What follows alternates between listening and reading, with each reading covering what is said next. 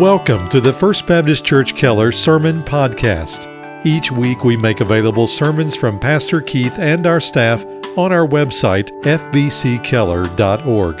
And on iTunes, search for FBC Keller Media in the iTunes Store. And now, here's our pastor, Keith Sanders. I invite you to open your copy of God's Word and let's turn again to Luke chapter 9. We've been in Luke 9 now for several weeks, and we're making our way verse by verse through the entire Gospel of Luke. We come today to an episode in the public ministry of the Lord Jesus, known popularly as the Great Confession. The Great Confession follows closely on the heels of a great miracle by Jesus. In fact, numerically, the miracle we looked at last week was the greatest of Jesus' many miracles, the feeding of the 5,000.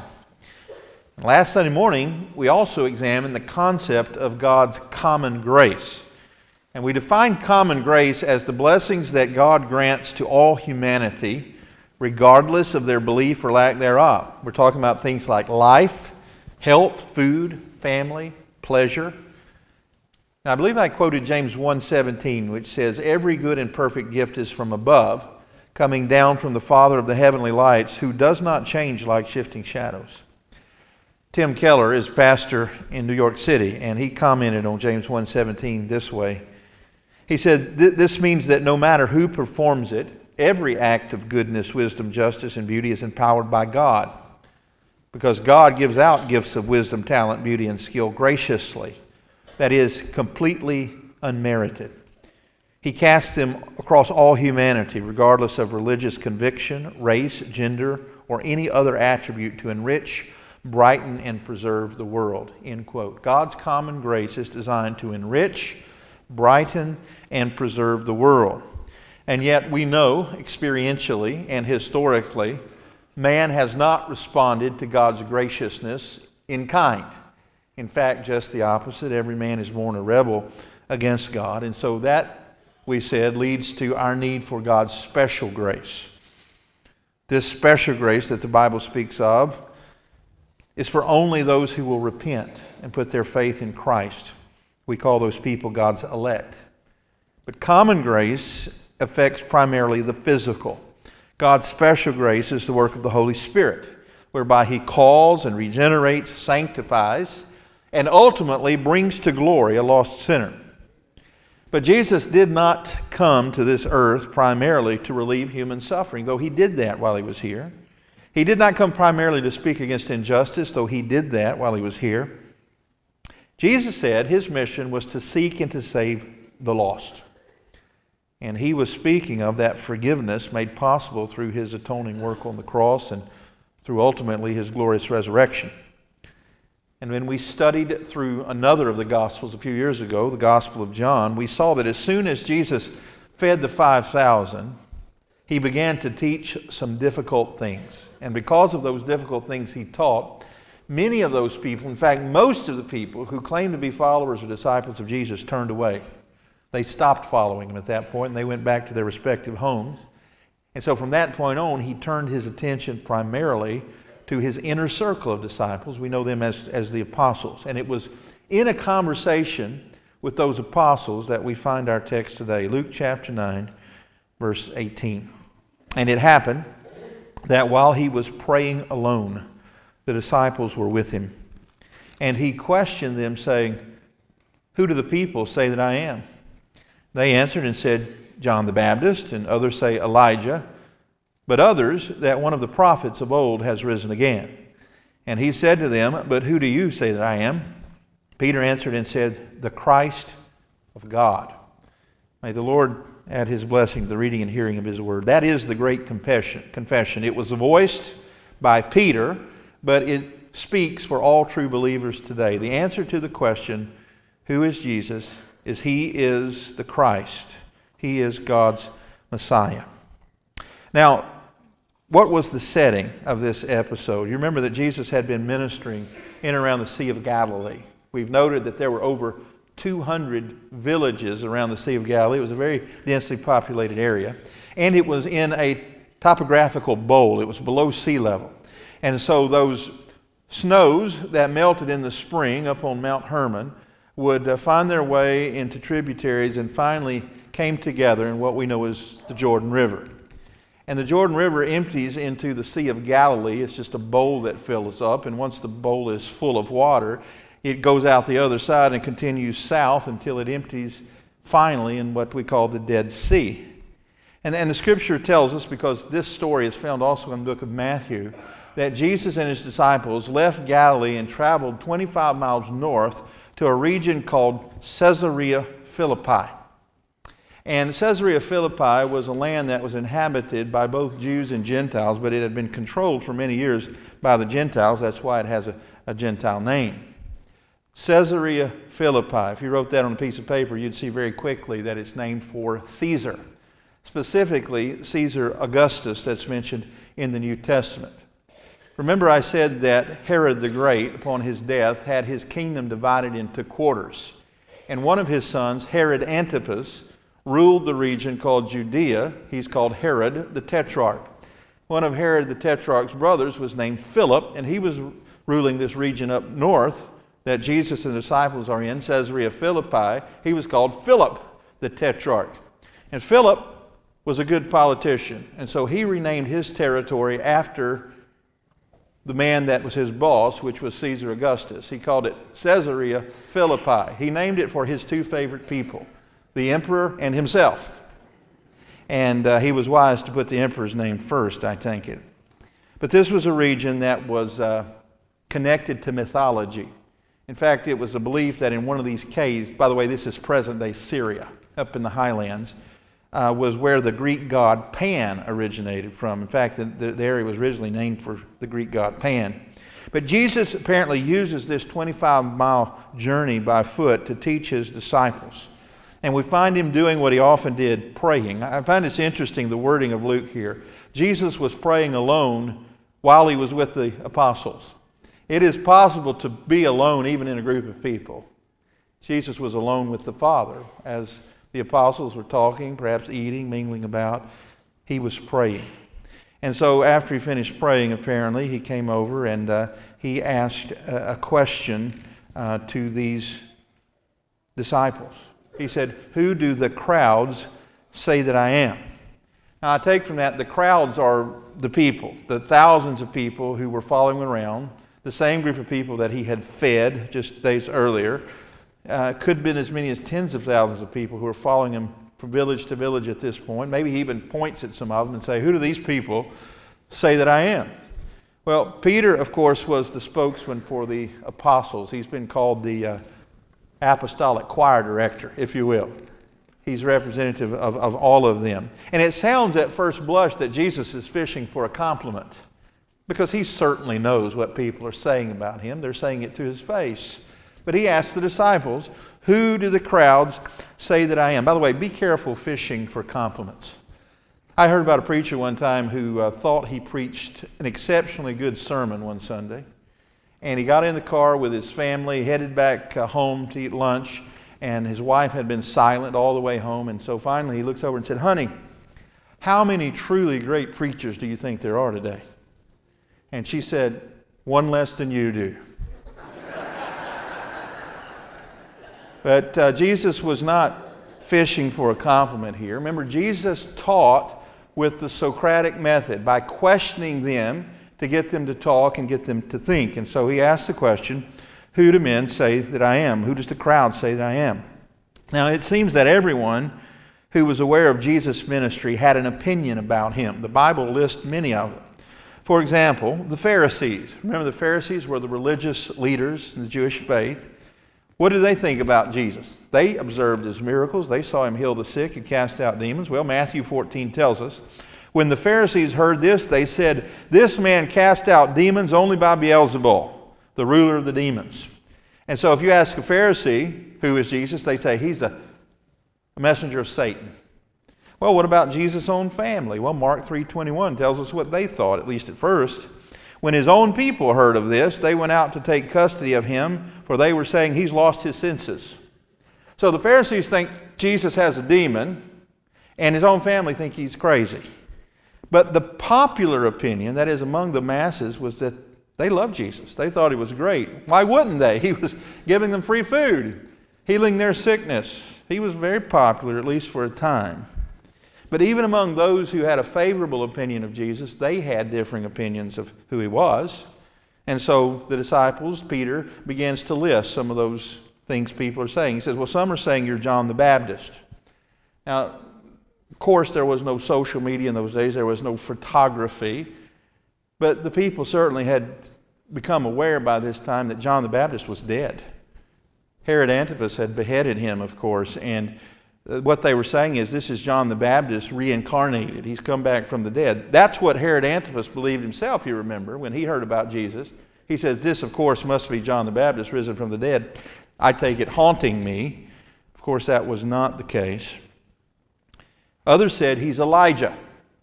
Now, you have to know a little bit about Jewish prophecy concerning the Messiah to understand that. Malachi 4 5 says, Behold, I send you Elijah before the great and terrible day of the Lord. And so, Jewish people who knew their Old Testament believed that Elijah would come again before the Messiah would come, and the Messiah would come closely upon his heels. That's why your Jewish friends, if they celebrate Passover, have an empty plate at the table. This is the plate for Elijah. They're praying that he shows up because if he shows up, then the Messiah can't be far behind. Of course, uh, Luke chapter 1 declares that John the Baptist came in the spirit and power of Elijah. And Jesus affirmed that John fulfilled Malachi 4 5. But then they said, some are saying he's one of the other prophets reincarnated. I expect the one he had in mind was Jeremiah, because Jesus sort of resembles Jeremiah. Remember, Jeremiah spoke truth to power. He says, Look, it's not going to go okay with you. You're, you're going to lose, and this city is going to be destroyed, but the people didn't believe him. They stopped their ears. They didn't want to hear those difficult things, and people didn't want to hear Jesus' difficult teaching. Um, and Jesus, of course, like Jeremiah, was emotional. He wept. And Jeremiah was known as the, the weeping prophet. Well, it's no different today, is my point. People today have all sorts of popular opinions about Jesus, not just individually, even religions hold different opinions about Jesus. Take the Muslims, for example. There are over 1.2 billion Muslims in the world, we are told. But in the Muslim tradition, Jesus is figures prominently. In fact, there are many mentions of Jesus in, in the Muslim scriptures, but what they say about Jesus is that he's the second most important prophet there ever was. The first, of course, was Muhammad in, in their tradition, but that's not what the Bible says about Jesus. Well, it's not just Muslims. Our Mormon friends have a different view of Jesus than, than is biblical. What they teach is that Jesus is Jehovah God of the Old Testament, different and distinct, and most important for our purposes today, a lower God than Elohim of the Old Testament. In fact, they view Jesus as our older brother, but we have the same potential to be God as much as he did. Well, that's not what the Bible teaches, is it? So, what does the Bible teach? How does the Bible answer the question, who is Jesus? Well, let's turn to Matthew chapter 1, verse 1. And when you get to Matthew chapter 1, verse 1, which of course is the first verse of the New Testament, if your Bible is similar to mine, there's a blank page to your left between the Old Testament and the New Testament. Well, you'll find that the last chapter of the last book of the Old Testament is Malachi, and the last chapter is Malachi 4. And the next to the last verse of Malachi 4 is verse 5, the one I just quoted, which says, Behold, I'm going to send you Elijah the prophet before the coming of the great and terrible day of the Lord, and he will restore the hearts of the fathers to the children, and the hearts of the children to the fathers, so that I will not come and smite the land with a curse.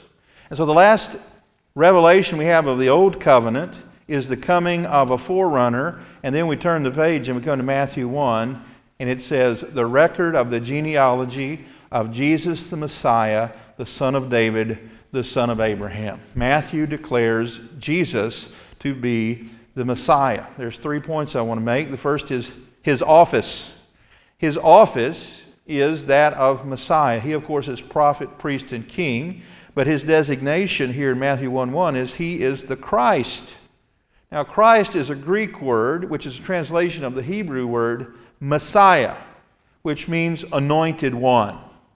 And Craig Blomberg, who's a theologian, says in his book that the universal expectation of Jewish people was that God would send a liberator. And so, in the minds and hearts of Jewish people 2,000 years ago, was that the Messiah was going to be first and foremost a liberator. A liberator is one who sets people free. Well, Jesus, of course, did come to seek and save the lost and set people free from the penalty and power of sin, but that's not really the sort of liberation most of them had in mind. Even Jesus' own inner circle had the idea for a long time that he was going to be an earthly king who would come and overthrow the shackles of the Roman oppressors. He would set up his kingdom in Jerusalem, and they would be his generals and, and aide to camp. And when that did not happen, Many people were very disappointed with Jesus, weren't they? Instead of riding into Jerusalem with an army, he rode in alone on the foal of a donkey, which should not have surprised anyone who knew their Old Testament because Isaiah clearly said that he was coming as a suffering servant.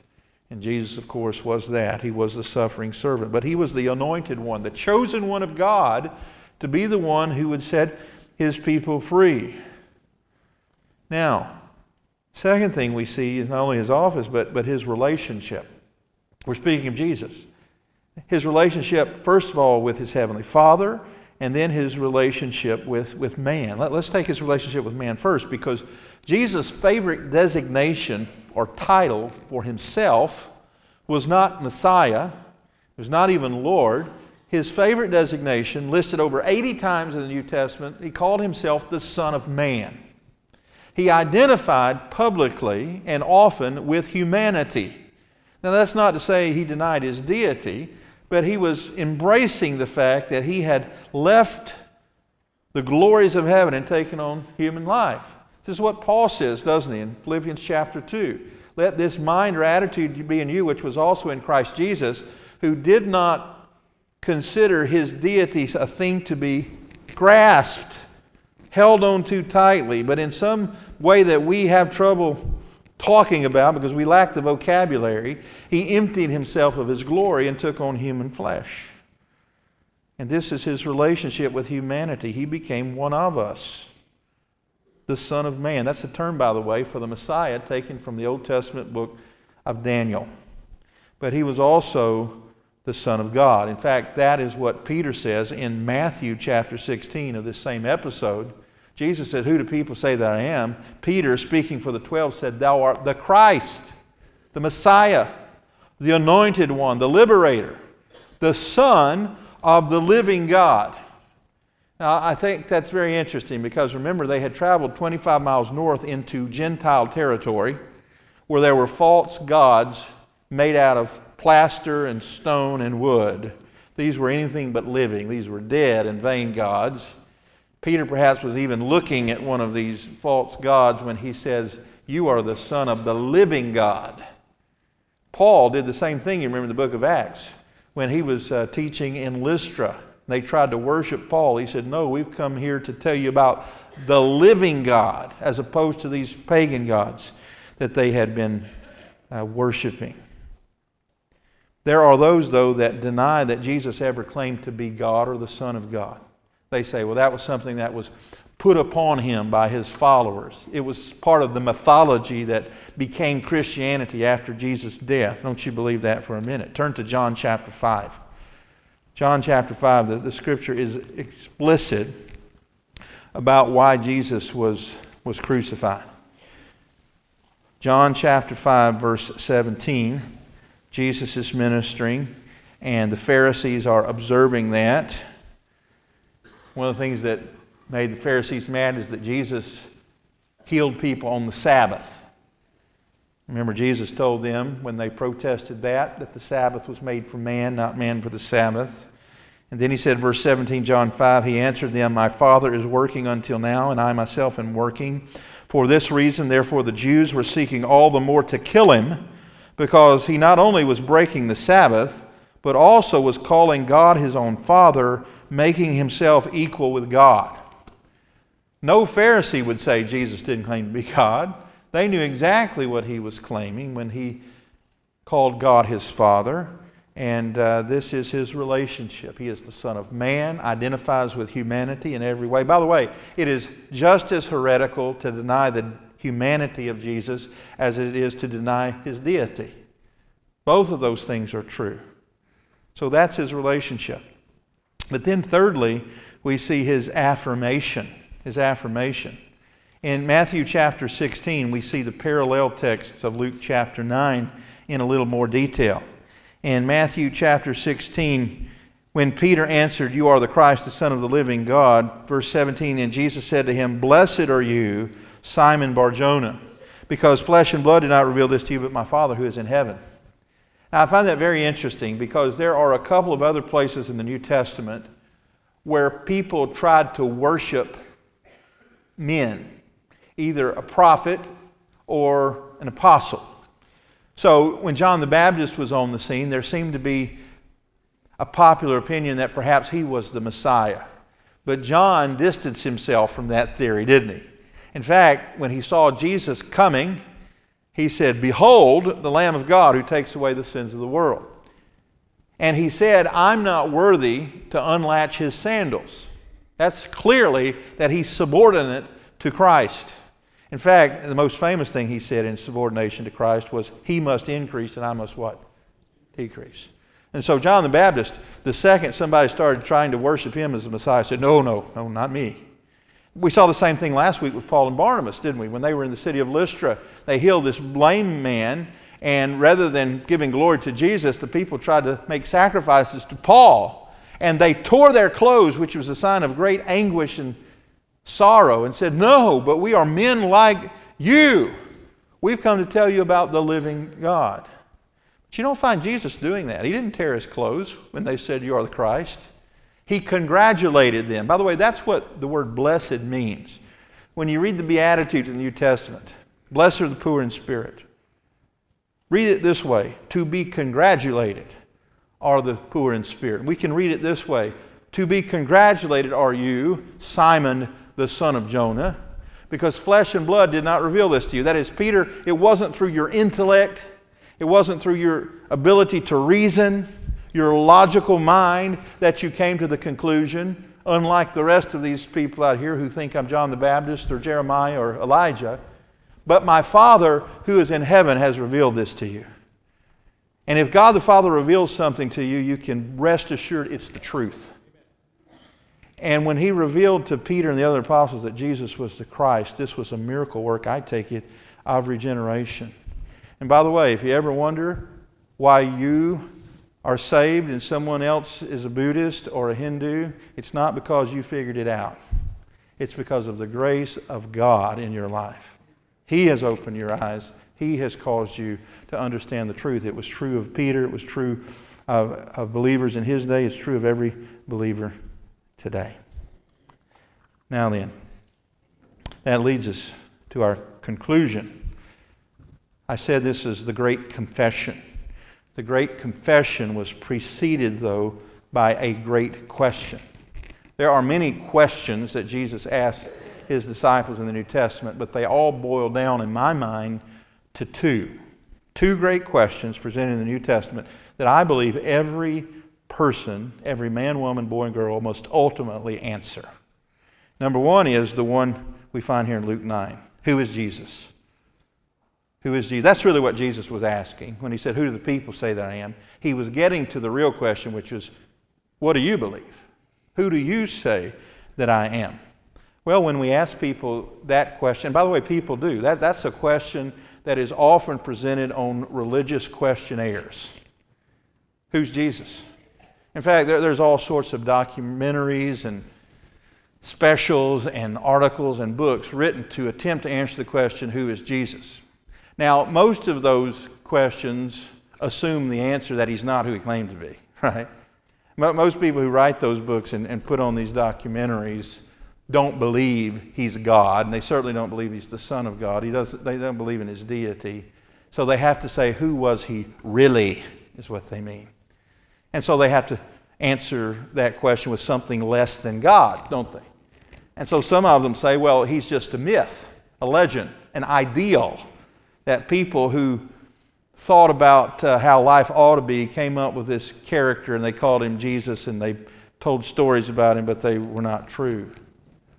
Well, that's been disproven over and again. There's all sorts of evidence that there was a historical person named Jesus who walked in Galilee and in Judea 2,000 years ago. So very few people hold to that. So if you can't hold to that, but you don't want to say Jesus is God, you've got to come up with something else. And so they'll usually say something like, He was a good man. You ever heard that? Now, I don't know how you can call someone a good man if he said he's God and he's not. Because if you say you're God and you're not, that makes you a liar, doesn't it? And we don't think liars are good. So that is inconsistent at, best. But, but the truth is, Jesus is still a popular figure today as far as popularity goes. Now, I'm not saying most people are true Christians. I'm saying they are sympathetic to the historical figure called Jesus of Nazareth. If you ask most people in our culture, do you have a favorable or unfavorable view of Jesus? The vast, vast majority will say a favorable view. And then some will even go so far to say, well, he was not just a good man, he was a prophet. He was sent from God. Remember, 1.2 million Muslims believe this. But to say that Jesus was a prophet falls well short of reality. And it falls, most importantly, short of saving faith. The only correct answer to the question, who is Jesus, is the one that Peter offered. He is the Christ, the Son of the living God. That is, he's exactly who he claimed to be. But then there's another question, because the Bible indicates that it's not enough to believe historical facts about Jesus.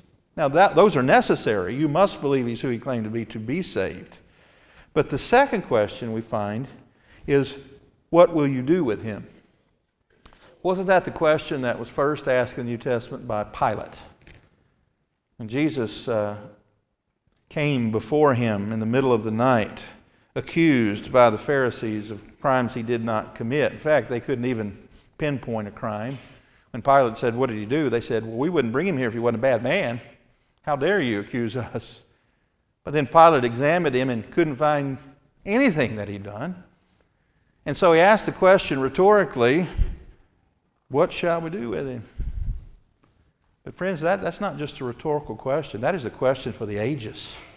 That is a question you must ask every day when your feet hit the floor and you look in the mirror. What am I going to do with Jesus today? You say, Well, I've answered the question, He's the Christ. Well, the question is, What now? How does that affect your life? What are you going to do with, with, with Jesus? Pilate recognized Jesus was innocent. That didn't mean he was saved. In fact, Pilate ultimately crucified him. He rejected Jesus out of hand.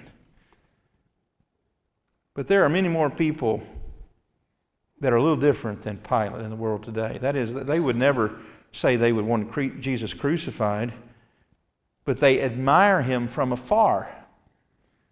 That is, that they want to look at Jesus through the lens of history and say, yeah, that was a good guy. That's someone we ought to want our children to be like, but they stop short of bowing their knee to his lordship.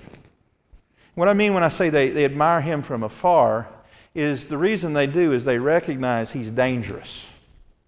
And things that are dangerous, even though we may admire them, it's kind of like a, a zoo, right? I love to go to the Fort Worth Zoo, but I like to admire the, admire the lions and tigers from afar, don't you? I don't want to be in the pen with them. And so when we get real close to Jesus, we recognize he's dangerous. See, he's not one of these gods that's made out of a stone and wood that we can make our sacrifices to and go about our life. He's a God that makes demands upon us. He says he's going to judge us one day. He says he wants all of us. He wants to, sub- to submit to him with all of our heart, mind, and spirit. That's a dangerous God, and most people are unwilling to have that kind of dangerous God in their life, and so they just admire him fr- from afar. But then there's the right response. Remember, we said the right answer to who is Jesus? He's the Christ, the Son of the living God. Well, the right answer to the question, what shall you do with Jesus, is bow the knee. If he's who he claims to be, that means he's the Lord of the universe. If he's who he claims to be, he makes demands on your life and that you submit to his lordship. And how you do that is, first of all, you repent of sins. That is, you turn from the path you're on and turn towards Christ. And then you submit to Him in, in every way. And to submit to Him means to, to serve Him. You give up control of your own life. You're no longer the captain of your own ship, master of your own destiny. You are a servant of Christ. I will follow Him wherever He leads. Before you say you want to do that, you, you should count the cost. I think one of the great tragedies of the evangelical church in the last 50 years is that we've stopped telling people to count the cost. We'll say, hey, are you lonely? Is your life unfulfilled? Bored? Come try Jesus. No. Friends, that's not the gospel. The gospel is you are born into this world a rebel and an enemy of God. And you're a sinner just as I am by nature and by choice. And if God doesn't intervene and open your blind eyes, you're going to stand before Him one day and give an account of your soul, and you're going to be found lacking. And you're going to be cast out of His presence for all of eternity. But here's the good news God so loved the world that He gave His only begotten Son, that whoever would believe in Him would not perish, but have everlasting life. But Jesus says, look, if, if you're going to say, I want that, if you're going to say, I want to follow Jesus, you have to understand the implications of that. That's why the Bible says you must take up your cross how often? Daily. And follow Him. See, the cross, friends, 2,000 years ago was not a necklace you wore around your, your neck or your earrings. It was not an ornament you put on the wall to decorate your living room. The cross was an executioner's device. Jesus says, if you're going to follow after me, you have to die to yourself, deny yourself, take up the cross, and follow him. But, friends, I want to say to you what Adrian Rogers said in a group that I was in 30 years ago. If I had a thousand lives, I'd give them all to Jesus. He is worthy of whatever the cost. Amen? Whatever he calls you to do, it pales in comparison to the glory that will be Christ and those who are Christ in the day to come. Let's thank Him for that truth. Heavenly Father, Lord, we say with Peter his great confession, Thou art the Christ, the Son of the living God. You alone have the words of life. And Lord, we've heard the word of life today. We, we've heard the plan of redemption, the path of salvation. So, Lord, for every believer in this room, I thank you for them. They're my brothers and sisters in Christ. They've been born again, redeemed, adopted into your forever family. But, Lord, perhaps in a group this large, there are some who owe yet to know you. They have not repented, they're still in their sins. The invitation today is that whoever will call upon the name of the Lord will be saved. I pray you would grant faith and repentance to some in this room today. Father, I pray for believers that every day when we get up and look in the mirror, we'll ask ourselves the question what will we do with Jesus? Will we be quiet and lay low, or will we boldly proclaim the coming kingdom? Lord, I pray that we would be bold and courageous in our stand for Jesus, and we pray it in His name. Amen. Thank you again for listening to our broadcast. To learn more about First Baptist Church in Keller, Texas, or to hear more sermons by Pastor Keith and our staff, visit us online at fbckeller.org.